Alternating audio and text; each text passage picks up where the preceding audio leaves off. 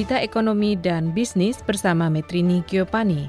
Ribuan bisnis Amerika Serikat dibuka kembali setelah penutupan terkait pandemi virus corona, tetapi masih banyak yang merumahkan karyawannya. Di Amerika, 1,5 juta lagi pekerja yang di PHK minta tunjangan pengangguran minggu lalu, Departemen Tenaga Kerja melaporkan pada hari Kamis 18 Juni. Angka itu turun sedikit dibanding minggu lalu yang merupakan angka total terendah mingguan dalam tiga bulan terakhir, namun masih termasuk angka yang cukup besar. Jumlah pekerja yang minta tunjangan pengangguran secara stabil mengalami penurunan dalam 13 minggu berturut-turut. Tetapi sejumlah pejabat utama ekonomi Amerika Serikat memperkirakan pemulihan sepenuhnya dari pandemi itu akan memakan waktu yang lama hingga tahun 2021.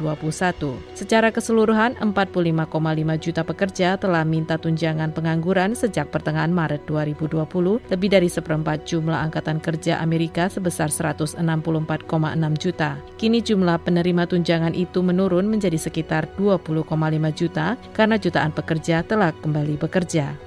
Minggu ini Jerome Powell, Ketua Bank Sentral Amerika mengatakan kepada sebuah komite di Kongres bahwa perekonomian Amerika mulai berjalan kembali dari kemerosotan terburuk akibat virus corona. Tingkat output dan tenaga kerja masih jauh di bawah level sebelum pandemi dan ketidakpastian tetap ada tentang kemampuan dan kapan pemulihan akan kembali. Secara keseluruhan, Powell menambahkan guncangan yang dialami ekonomi yang merosot merupakan hal terbesar yang pernah terjadi dalam sejarah. Powell menyatakan penurunan tajam karena pandemi berdampak nyata pada segmen-segmen tertentu dalam sektor tenaga kerja Amerika Serikat. Rumah tangga yang berpenghasilan rendah mengalami penurunan paling tajam dalam lapangan kerja, sementara angka kerugian bagi warga keturunan Afrika Amerika, Hispanik, dan perempuan lebih besar daripada kelompok lainnya, kata Powell lebih lanjut.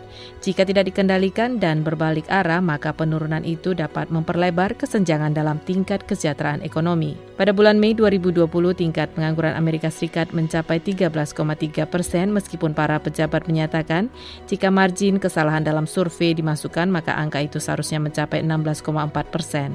Bank Sentral Amerika memperkirakan tingkat pengangguran di Amerika akan turun menjadi 9,3 persen pada akhir tahun ini dan menjadi 6,5 persen pada akhir tahun 2021. Kemajuan yang lebih besar dari yang diperkirakan oleh beberapa ekonom. Metrini Kiopani, Voice of America, Washington DC.